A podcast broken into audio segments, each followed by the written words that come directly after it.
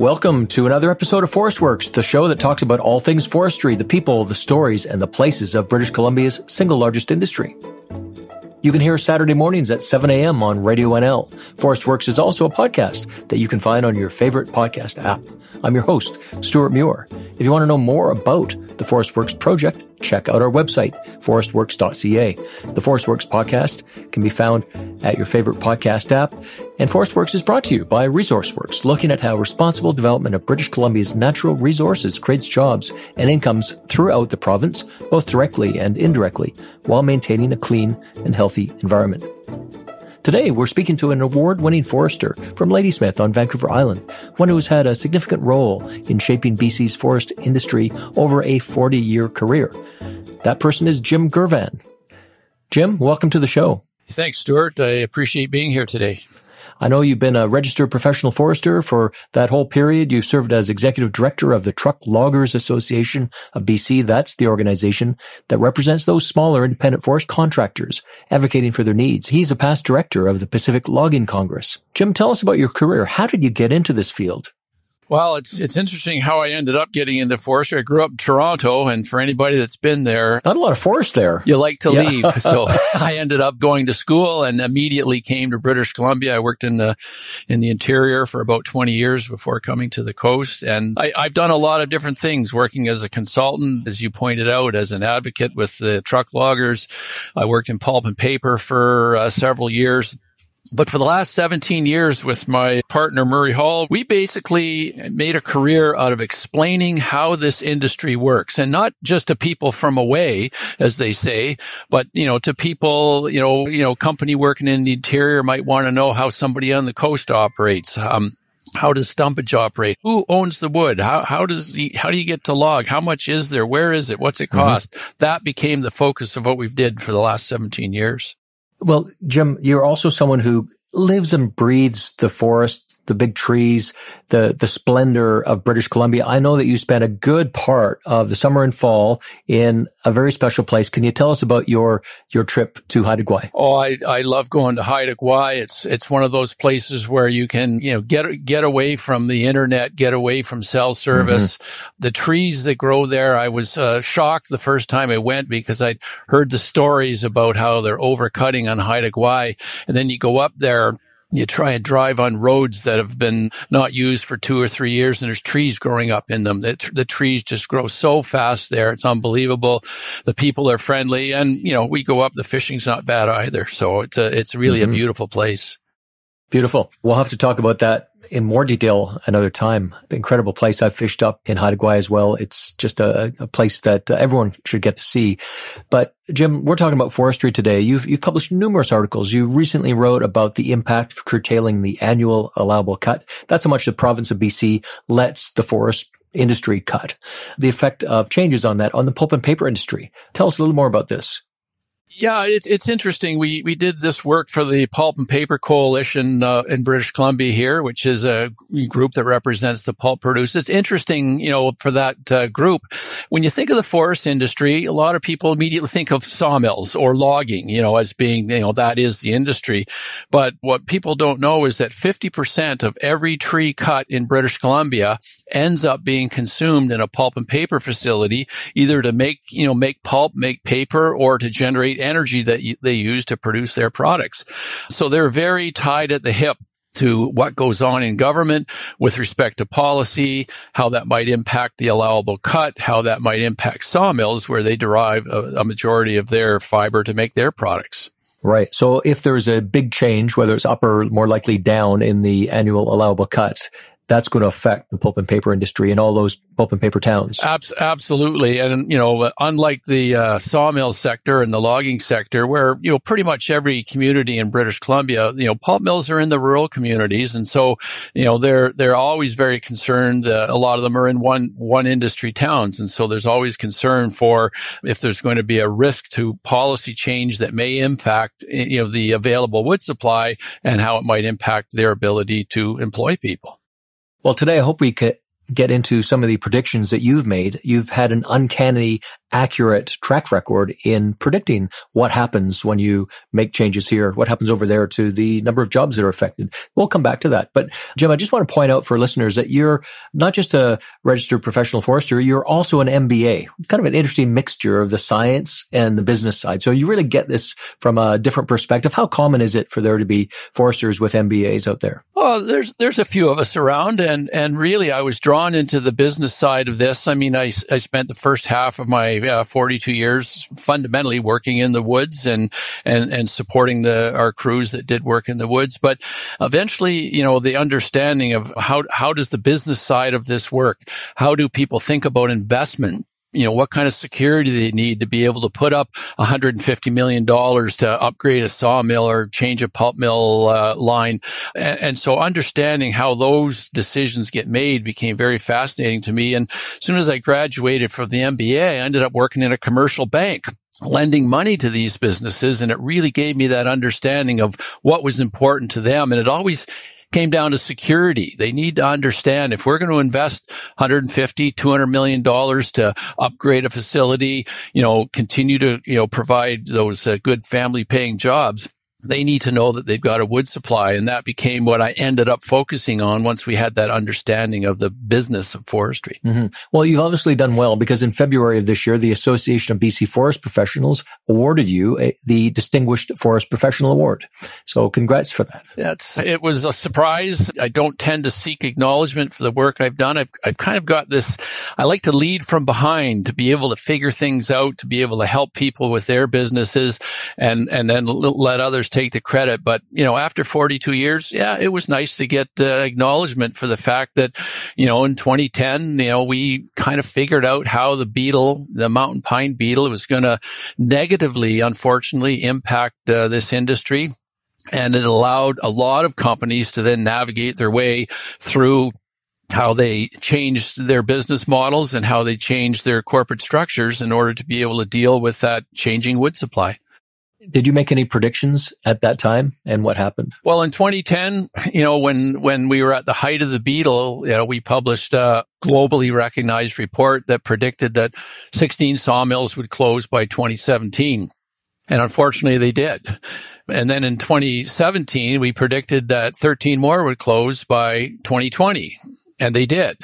So we've got a pretty good record here of understanding the supply and demand dynamics of how the industry works. And, and, and really, when there's, there's only so much wood that can be used.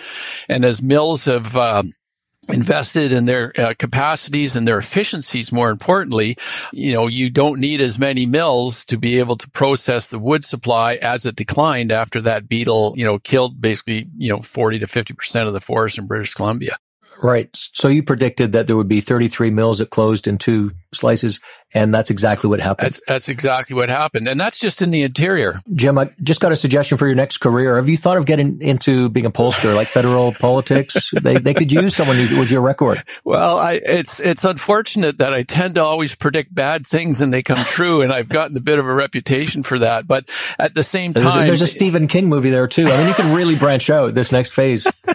Well, it, it's unfortunate, but that's just the way that this industry has worked. Is it's contracted you know, over the last forty years that I've been in. It's steadily contracted, and as the wood supply goes down, demand for that wood supply has not gone down. But unfortunately, mills have had to fall out of the equation in order to you know keep that uh, fiber supply balance. Yeah, but isn't the world using more paper products and fiber for all kinds of uses. I mean, there's a million and one uses, not even the stuff that you think. I mean, that stuff plus all this other other material that is made out of out of wood or or different uh, extracts from the pulp and paper process. I mean, there's more people using more stuff. Why is the BC forest industry on this trend? It really boggles the mind when you think about it because you're right. The global population is growing. There's limited wood supplies globally. We're pretty good at growing trees. We are internationally recognized as being, you know, certified and sustainable in what we do.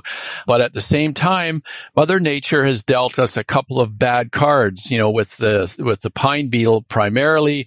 We've had significant fires over the last, you know, the, the last two years. And this past one here has been, been particularly bad up in the central interior, spruce beetles, you know, so those kinds of biological factors have, have worked against us. And The, the government at the time was very proactive in making sure that the industry got to utilize all that dead wood or that burnt wood before it became uh, unusable to make any product. But unfortunately, you know, as be, be, because there's so much that's been damaged, we have to take a bit of a pause in what people can cut now so that in the long term, we have that sustainable level of harvest, which is critical to maintaining that recognition, you know, globally that we're good at what we do and that we're sustainable. Mm-hmm. You're listening to Forest Works. We're all things forestry. I'm your host, Stuart Muir, and today we're joined by Jim Girvan. For more information, check out forestworks.ca and listen to our podcast on all your favorite podcast apps. Now, Jim, there's a lot happening right now in British Columbia government policy. I'd like you to help us understand that. Recently, there was the BC Old Growth Strategic Review. The basics of that were that the province contracted a couple of veteran foresters, real professionals, to come back with recommendations on how to modernize the forest industry, in particular, looking at old growth, trees that on the coast are 250 years or older, trees in the interior that are 140 years or older. They made a bunch of recommendations, 14 of them. They, then after that, the province appointed a panel of five individuals who are working right now, and they may be already have reported out to review and make recommendations based on this. So I think we, we should use the, the rest of our time today to unpack what's going on there. But just before we get into all the implications of this, for listeners who don't know all the details, Jim, would you mind giving us a quick rundown of the review process and the 14 recommendations they came out with? Yeah, that's that's not a problem. So the, the report was entitled "A New Future for Old Forests," uh, written by Al Gorley and Gary Merkel, two professional foresters last year. Hundreds of submissions of information, hundreds of meetings. They did surveys. There was technical reports and submissions. The goal was always to provide government some guidance. What what does the people of British Columbia really think about their old old forests? What does the industry? How do they utilize them so that they could then formulate what's the direction we should take, you know, going forward. They came up with a comprehensive set of recommendations that were meant to guide forest policy change so that it was consistent with what the public wanted a process that, that always happens. You know, forest policy is constantly changing, but for day, today, those, those changes are all focused around old growth. And, and I've got kind of two two key comments here that I think the, the people listening should understand. And the first one is that nowhere in the 14 recommendations does it say to ban old growth logging. Despite the rhetoric you hear in the media today, right. people are always saying we need to ban old growth logging. We need to follow the, the recommendations in the old growth report. My opinion here is that the government has committed to implementing the recommendations and they're working diligently to do so. But nowhere does it say ban old growth logging. And, and it just takes time to systematically implement what's going to be a, a paradigm shift in how we think about old forests. Mm-hmm. Yeah. The, the, the unfortunate reality is that the province has made a lot of steps. Last year, they brought in the big tree protection legislation. They made a number of deferrals in September of 2020. Did they get any credit for that from the, the groups that have been calling for policy changes? It's uh, it's unfortunate. The government's actually done quite a bit of uh, you know work on on a number of these various steps. You know the the immediate preservation of at risk ecosystems. They created the the committee to look at uh, what what next steps could be taken there. Yeah, they're they're doing they're doing a good job. I think one of the, one of the key things, unfortunately, that I don't think they have done is fully act on recommendation number one. And and I'll just read it here: engage the full involvement of Indigenous leaders and organizations to review this report and provide uh, strategy development and implementation advice. That's been weak, unfortunately. The, the you know the committee that's they struck after the fact to look at potential old growth deferrals was fundamentally based up of the environmental community.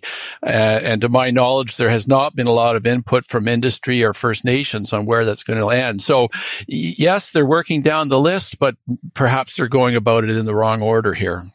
Yeah, it's funny. You know, there's a bit of a parallel. Maybe you look at the Paris Agreement on climate and although a lot of people who came out of the, the Paris talks where that happened said this says that we have to ban fossil fuels, it actually doesn't mention anywhere the word fossil fuels or for that matter, gasoline or oil or natural gas. It, it talks about uh, I think mentions 15, 16 times emissions. The Paris Agreement is about emissions, which is the problem for climate.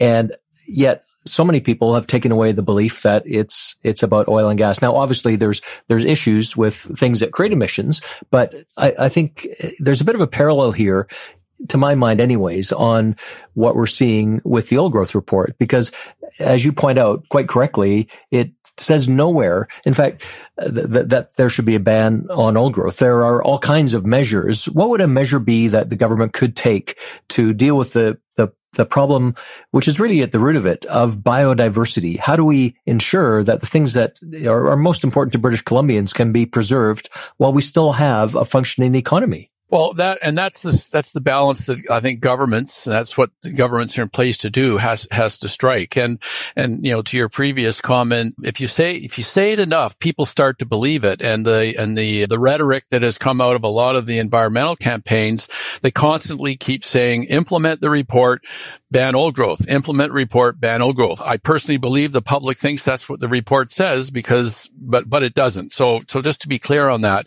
you know, what the report says is that we have to maintain biodiversity and ecosystems. And that becomes the critical factor. So, so it comes down to how, how, much old growth is left in, in, in various landscapes. Uh, how do we best preserve it? Have we over harvested in some places? And is there still opportunity in other? This is all the work that the report actually spoke to that I believe government is going down the path of. But it's hard to do that when you've got, a, you know, a group like at Fairy Creek that are constantly manipulating the media and making people believe things that simply are not true or are not contained in the report. And, and it's unfortunate as the government tries to diligently work through and do their best to, to address what fundamentally people have said they wanted as reported in the, in the old growth report. Well, well, Jim, I've said a number of times in different interviews and things I've written that the way Fairy Creek and the theatrics there fit into this is that they're meant to be a kind of public stage to create noise and put pressure on decision makers, our elected officials in Victoria, to make them do the things that a very small number of groups want those policymakers to do. And the idea is to create enough discomfort and pain and you know, cast the reputation of British Columbia into doubt internationally by having these theatrics and arrests and very loud. I was watching a video recently of the, the sort of wailing of someone. I mean, you can see there's 10 RCMP officers who are very carefully extracting someone from a, a device and, and, and that, that person occupying the device isn't supposed to be there because the judge has, has made a ruling on that and doing everything carefully to protect that person. But you've got the cameras there. And so the screaming starts and it becomes police brutality. And, and that's the, the way that this pressure is manufactured. Do you think I'm off base in the, how this works? Yeah, no, that's exactly what that the yeah. group is trying to do without really understanding what the long-term implications are to the province of British Columbia. And, and it's easy to get engaged when you see those kinds of, you know, pull at the heartstrings type of activities. But, you know, let's, let's, let's look at what this, what this right might really mean. And so the work that we did with the Pulp and Paper Coalition, you know, over the last few months was trying to quantify quantify if we were to do some kind of incremental old growth protection, what does it mean for the annual allowable cut? What does it mean for sawmills that re- rely on logs being, you know, processed from the forest? What's it mean to the pulp and paper industry? So you've done this work. We we did this work. Okay, based, let's hear. Let's we hear it. We did this work based on what we believed the government might do, and and so so I'll talk about old growth because that's that's what everyone's interested in. So what we did is we made an assumption very similar to what the Sierra Club had suggested on a lot of their uh, material that any ecosystem that has less than 30% old growth left in it, you know, is considered, you know, an endangered ecosystem and that should be protected. So that's what we did. We went through the, the thousands and thousands of landscape units in, in British Columbia and said, okay, let's just protect all the old growth that's, that's in a landscape unit that doesn't have 30% what happens to the allowable cut? What, what's the implications of that? And very quickly we saw that on the coast, the cut would probably drop by about seven to eight percent or about a million cubic meters. In the interior, it would drop by about two million cubic meters or about five percent. So these are not insignificant amounts of reductions in allowable cut. And if you take a million cubic meters out of the cut, you're going to close a couple of sawmills. You take 2 million meters of cut out of the interior, you're going to close another couple of sawmills. And these are sawmills that provide, you know, significant employment in those rural communities.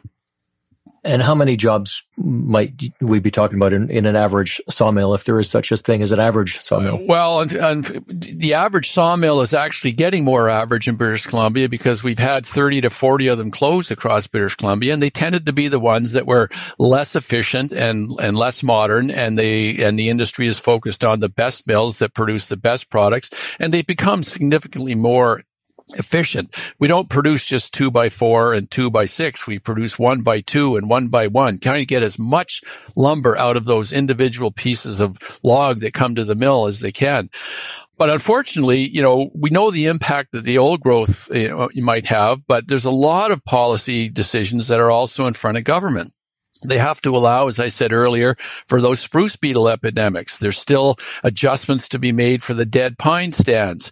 There, there's, there's uh, the fires that we have to allow for, and and you know, even though they've only got one caribou agreement in place up in the Peace uh, region of the province, the government is continuing to work with the federal government to allow for increased preservation of forest to address caribou populations. All these things are going on at once. So it's not just old growth that is the issue. All of these other issues will all impact on the availability of the wood supply.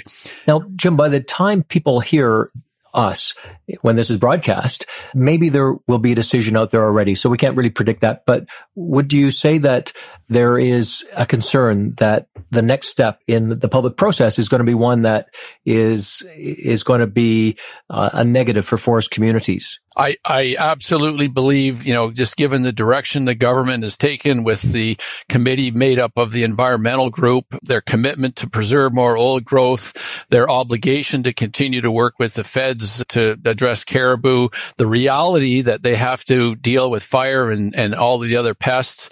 You know, we're predicting on the coast here, we could see a drop in the cut of uh, two to three million and four mills on the coast, five to seven in the interior, and potentially two or more pulp mills will all face fiber shortages by the time all of these policy decisions get made. And, and, and, and of course, that's going to affect rural communities significantly. So, Jim, what would you advise the premier to do in the current situation. He's got some advice, some recommendations. What do you think the, the policy direction should be for old growth forestry in BC? I think at the end of the day, if I was speaking to Premier Horgan, I'd say you have to find this balance between what the people want and what the industry needs, much like the land use plans in the 80s, you know, had achieved, right? We have to just recognize the environmental faction will never be happy. There'll always be another old growth stand that needs to be protected. But the government needs to stand their ground, make the hard decisions. Yes, the industry is going to be impacted. But we have to find that balance that will give some security and continuity of wood supply for these mills so that they can continue invest. Because if they don't, those jobs that those people have are going to just disappear. You're listening to Forest Works today. We're all things forestry. I'm your host, Stuart Muir. Today, we're joined by Jim Girvan. For more information, check out forestworks.ca and listen to our podcast. It's on all your favorite podcast apps. So Jim Girvan, professional forester, MBA, you've advised governments on forest policy.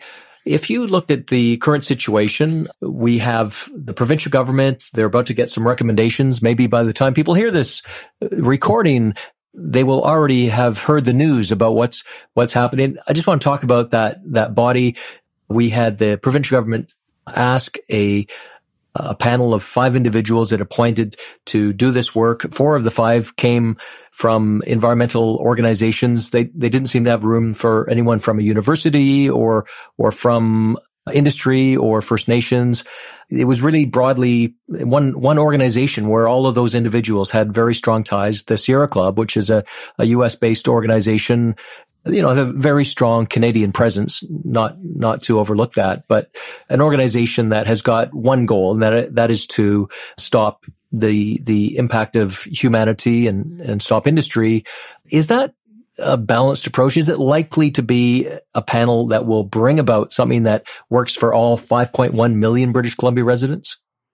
Well, it's it's hard to believe that that's going to be the case, and and and it's uh, the industry. I'd say the industry, a lot of First Nations, a lot. I think a lot of people were disappointed when the government appointed, you know, that group. Given that the number one recommendation in the old growth report was to engage Indigenous leaders and organizations to review the report, and to my uh, knowledge, uh, that really hasn't happened yet, and I would find it disappointing if the government went down a path of bringing these environmental people to the table, letting them dictate where forest policy was going to go with respect to old growth preservation and then implement it without any other input. But they haven't made that decision yet. So, so time will tell. Mm-hmm.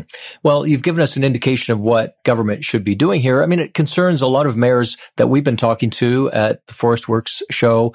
We, we've talked to First Nations leadership, and they're all asking the same question of, Hey, we're here. What are we? Chop liver. Why, why aren't you talking to us? Labor is in the same boat. I mean, they represent thousands of forest workers, whether it's in, in the timberlands, in, in the manufacturing facilities, the mills, the pulp and paper. No one's talking to them. Seems like an odd way to go about things. I agree, Stuart. And that's why the, the work that we did over the last six months with the Pulp and Paper Coalition was so important, where we tried to second guess what the impact of all these various forest policy decisions and allowances for the, the unfortunate biology that Mother Nature gives us with fires and beetles. You know, we produced a forecast that, that showed that there's going to be some fairly negative implications to the sawmill and pulp mill sector. But then what we did is we, we put that together into a 20, 25 minute PowerPoint and we've shared it with, I think to date, 13 community mayoral or community groups. You know, some of those presentations we did, there was 10 or 15 people wanting to just find out how is this going to affect us? Where are these potential mill closures going to happen? And the one comment I keep getting back from them all is they appreciate that someone's actually showing them some data, showing them some analysis so that when they then go to the provincial government to provide input, they've got some background for that. And so I think there's just an ongoing need for that continued type of work, like, you know, like this conversation we're having today to, to allow more than just the rhetoric to be out there. This is what really goes on. Here's the data. Here's the forecasts. Here's how people invest. And, and we want to make sure this industry keeps operating. Mm-hmm.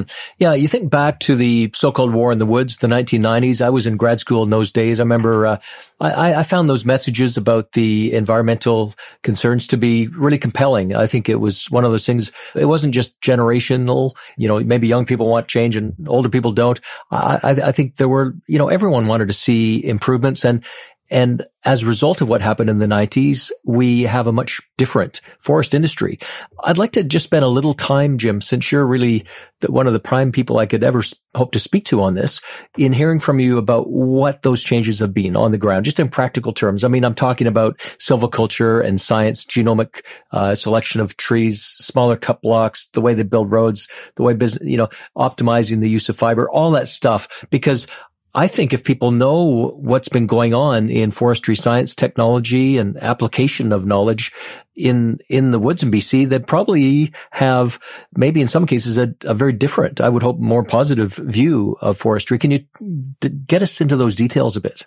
Yeah, you, you, just ran through the, the, the top 10 highlights of how the industry has actually adapted. And I think it, it, you know, it's been going on, you know, for a long time, but I think one of the big focus changes came in about 2003, 2006 in that period when, you know, the Americans and the softwood lumber agreement, you know, tried to, you know, suggest that we're subsidizing the industry. And that's a whole topic on itself. But the industry had to get a lot more efficient in order to complete, we compete in a global global market to sell wood, uh, wood products, whether it's, um, lumber or panels or even pellets or energy. We have to we have to be competitive globally. And so our industry has adapted like that. They've gotten more efficient at hauling wood you know with with 8 and 10 axle trucks. They've gotten more efficient at harvesting by uh, having new equipment and the the trend towards second growth. They've got more efficient at making lumber making more lumber out of each individual log. All of that has been significant investment investment into the industry, you know, that is, res- that has resulted in us maintaining our position as one of the more globally competitive places to buy forest products. Since those changes took place, we've seen the BC forest industry cut in half, basically job wise. It used to support 200,000 workers in BC. Now there's about 100,000. That's direct and indirect. Still a lot of jobs. I mean, today, according to the provincial government's figures, the whole forest sector is 18% of the base economy of, of the province. You know, what other industry is, is so big? Well, even natural gas and mining, themselves are not that big. Uh, I know a lot of people think that tourism is that big or that high tech is that big, but each of those top out at maybe 6% of the base economy. I mean, they're great industries and the, the, the future is, is bright for them. But the fact is they're just not that same monstrous base uh, that forestry is. It's huge all around communities and these jobs are solid ones. I mean, they're high paying. I looked up last time, uh, this summer, I think July figures from the province of BC were 40 one bucks an hour is what the what the average wage is in in forestry, which is uh, really good money. That's money that supports a family on one income if you, if that's what you want to do.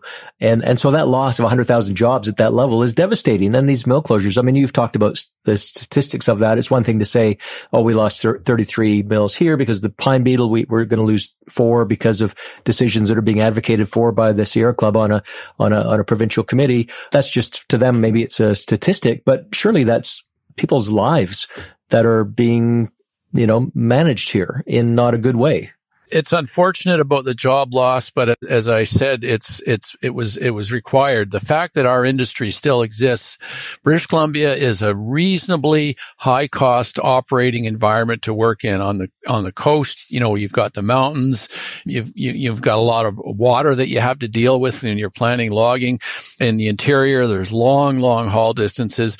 Unfortunately, the industry had to get competitive, and in in a study that we did with the Truck Loggers Association back about four or five years ago, we quantified job loss based on what was actually happening in the industry. Because you hear a lot of, again, rhetoric, uh, you know, that, you know, because we export logs, we're losing jobs. And, and, and the reality is about 50% of all the jobs that were lost between 2001 and 2016 were because logging and manufacturing got more efficient.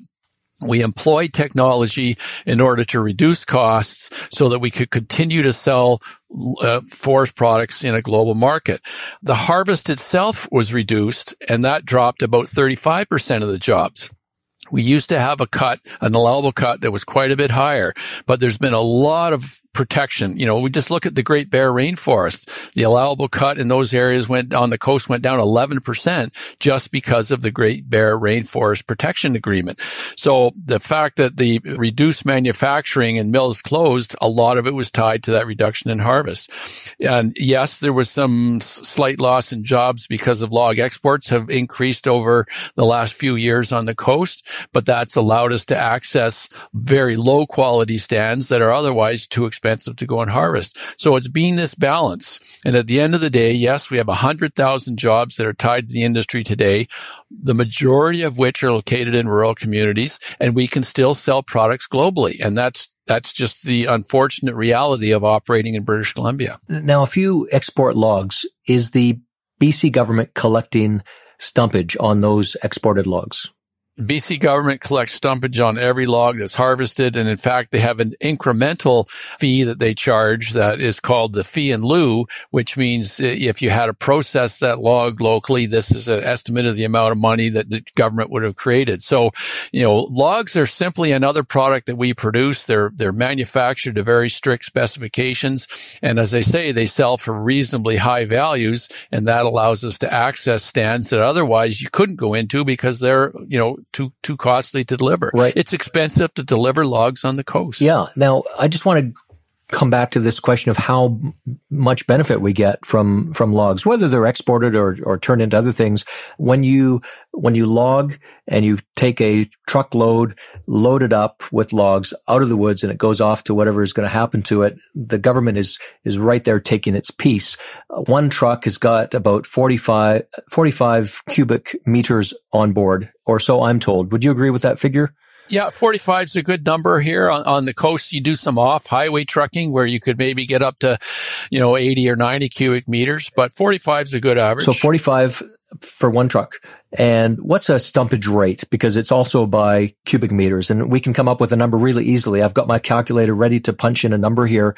What is that logging truck worth in terms of what the taxpayer gets? Well, it, it, that the, the actual stumpage rate is just a small portion of what the government collects uh, in revenues. But you know, stumpage today in, in, the interior really varies depending on what region you're in. But I think it's around 30 dollars a cubic meter is what the cost is simply for the right to go and harvest trees.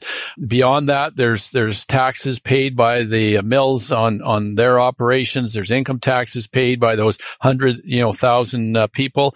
You know in aggregate, in a study that was done last year, it's about $4 billion a year in tax revenue that the various levels of government collect directly from the forest industry.